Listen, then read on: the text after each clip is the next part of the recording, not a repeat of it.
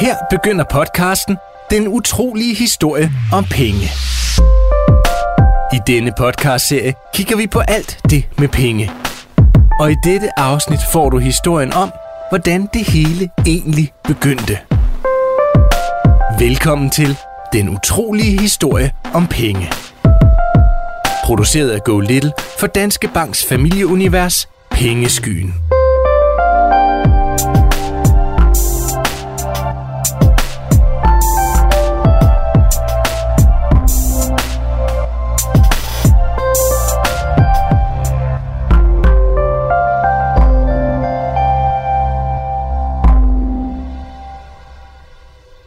Har du nogensinde tænkt over, hvorfor der findes penge? Og hvor penge egentlig kommer fra? Måske ikke, og det er også helt okay, for penge er jo bare en helt almindelig del af hverdagen. Det kan være, at du får lommepenge, eller måske penge i fødselsdagsgave, så du kan købe de der mega cool sneaks, du ønsker dig. Oh, what the freak, hvor er det nice, mand. Ligesom dine forældre jo også betaler med penge, når de køber kedelige voksenting som opvaskemiddel og vatpinde. Men selvom det måske føles sådan, så har penge ikke altid eksisteret. I hvert fald ikke i den form, vi kender i dag. En gang skulle man selv lave eller fange det, man skulle betale med. Hvis man for eksempel ville købe et par nye sneaks. Ret besværligt. Men det vender jeg tilbage til om lidt. Penge er ikke bare penge. Der findes mere end 160 forskellige slags penge i verden, og penge kaldes også valuta. De forskellige slags valuta har navne som dollars, pund, euro, kroner og yen, alt afhængig af hvilket land de kommer fra. Og i Danmark bruger vi kroner. Men hvornår begyndte man egentlig at bruge penge? For de har altså ikke været her hele tiden. Penge er faktisk en ret ny opfindelse, hvis man kigger på hele menneskets historie. Nogle af de første mennesker, man kender til, boede i Afrika for flere hundrede tusind år siden. Det er overdrevet lang tid siden, så vi ved egentlig ikke så meget om, hvad de rendte rundt og lavede dengang. Men de havde slet ingen penge. Nej, der skulle gå mange år endnu. Forestil dig, at du for eksempel gik og frøs om fødderne og længtes efter et par topfede antilopeskin-sneaks. Men pengene var ikke opfundet. Så kunne du for eksempel gå hen til stammens jæger og sige, Hey, øhm, hvad skal du have for den der antilope, du fangede i går? Og så kunne det være, at stammens jæger sagde, Jeg kunne godt tænke mig to af dine bedste høns, men øh, hvis du er lidt på spanden, trænger min hytte også til et nyt tag. og så måtte du måske knokle rundt med blade og træ de næste fire uger, bare fordi du så gerne ville have fat i den antilope, så du kunne sy dig et par sko. Når du så endelig stod der med din antilope, ja, så kunne det jo godt være, at du hurtigt fandt ud af, at det der med at sy sneaks af en antilope faktisk er rimelig svært. Og så måtte du jo have fat i en, der kunne finde ud af det. Og må ikke du også måtte slippe mindst et halvtag eller bagenden af et hængebusvin i bytte for den slags skrædderevner. Men sådan var det altså. I lang tid. Hvis du ville have noget andet end det, du selv kunne lave, fange eller gro i din baghave, måtte du for eksempel bytte. For penge eksisterede ikke.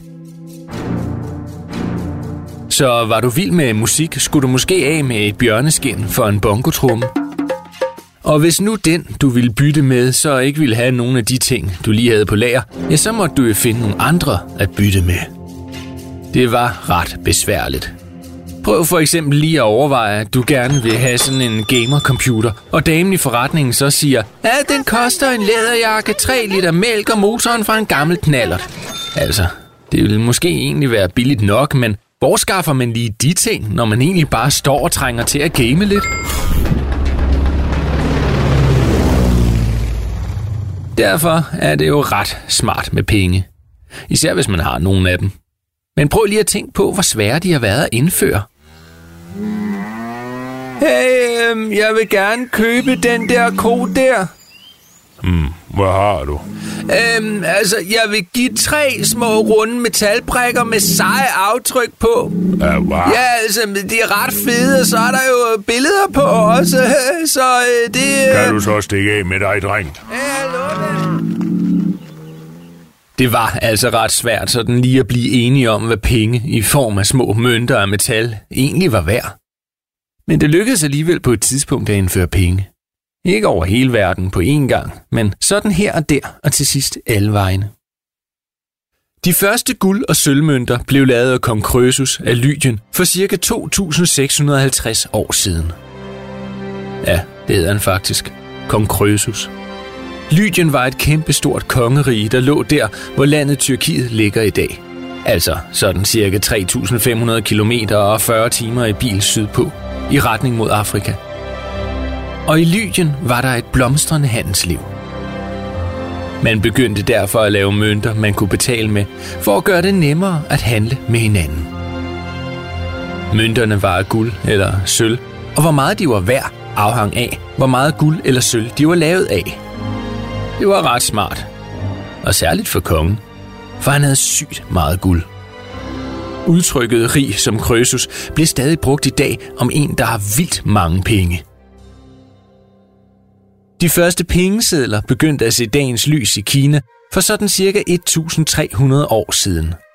Og de hed flyvende penge. Og det lyder jo ret fedt, men var ret old school. For flyvende penge kunne ikke bruges af almindelige mennesker som dig og mig. De var kun forbeholdt meget få købmænd, og var egentlig mere en seddel, der fungerede som et slags gavekort.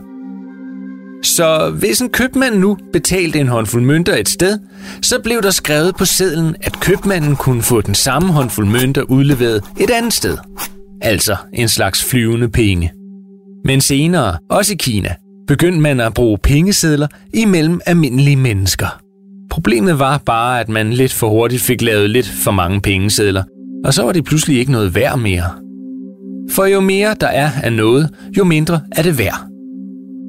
Det svarer til, at alle i klassen har 10 af det samme samlekort, så er der ikke nogen, der gider at bytte.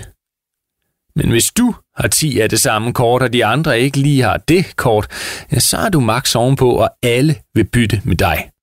Fuldkommen ligesom med guld, der er meget værd, fordi der er så lidt af det i verden. I dag er mønter og sedler altså for os alle sammen.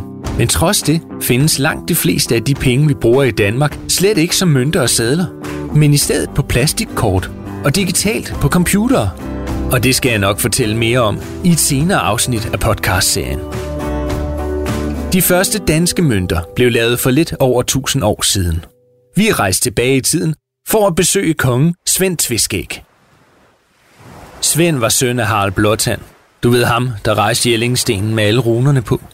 Og Svend var den første konge, der fik lavet mønter med kongens og landets navn på. Vi har fundet ham i England, hvor han netop er blevet færdig med at plyndre en landsby. Hej Svend. Først og fremmest tak, fordi at, øh, du havde tid til at tale med os her i dag. Ja, hej hej. Jeg tænkte på, om øh, du kunne fortælle os lidt om øh, de mønter, du er begyndt at lave. Mønter? Nå ja, øh, hvad med dem? Jeg er lige erobret hele England, du ved det. Ja, men hvorfor valgte du at begynde at lave mønter netop nu? Ja, hvorfor nu? Hvorfor nu? Ja, nu har vi igennem så lang tid stjålet så mange af de der mønter her over i England, ikke? Tænkte jeg, ja, sådan nogle, sådan nogle vil jeg dele med også lave. Altså, mønter? Ja, min egen mønt, ikke? Med mit eget navn på, ikke? Jeg tænkte, jeg, det kunne være ret fedt. Ah, så du tog sådan set bare de engelske mønter og lavede dem om til danske? Ja, jo, altså, de skulle lige smeltes om, ikke? Okay, så I har smeltet de engelske mønter om, og så sat dit navn på. Ja, det, det er korrekt. Har du også planer om at få lavet svenske mønter med dit billede på, når du nu også øh, bestemmer over en del af Sverige? Ja, hvad? Bestemmer over Sverige? Bestemmer da ikke over Sverige. Selvom det da lyder ret fedt. Åh, oh, nej. Det, det er jo først, når din søn bliver konge. Min søn? Øh, Når han bliver konge? Øh, altså Harald? Ja, altså øh, først når du er død. Ja, Så bliver ja. Harald konge, men det er han altså Ja. ikke så lang tid. Derefter bliver din søn Knud konge. Hvad bare? Og Knud, han bliver altså både konge over Danmark, England og Norge, og bestemmer på et tidspunkt også over en del af Sverige. Men bare rolig, det er først, når du er død, og du dør først om nogle måneder. Død om et par måneder? Jamen, Tak, fordi vi Hallo? måtte forstyrre dig her på slagmarken i England, Svend Tviskæg. Og held og lykke fremover. par måneder? Ah, helt ærligt, mand. Ja, man holdt ikke længe som kongen dengang. Kort tid efter Svend Tviskæg indtog England, døde han. og hans søn Harald overtog altså tronen og blev konge af Danmark. Og efter ham blev Knud den Store, Svend Tviskægs anden søn og Haralds bror, så konge over både Danmark, England og Norge. Og herskede på et tidspunkt også over en del af Sverige. Og nu var de første mønter altså i omløb i Danmark. Og den dag i dag har vi stadig mønter med den regerende konge eller dronning på. Og det var slutningen på første afsnit i podcastserien Den utrolige historie om penge. I næste afsnit skal det handle om skat. Altså ikke den slags skat, som din mor og far sikkert kalder dig, men den slags skat, de voksne betaler, og som gør, at det blandt andet er helt gratis at gå i skole. Men det er først i næste afsnit. Podcasten Den utrolige historie om penge er produceret af Go Little og Thomas Banke Brannicke for Danske Banks familieunivers Pengeskyen.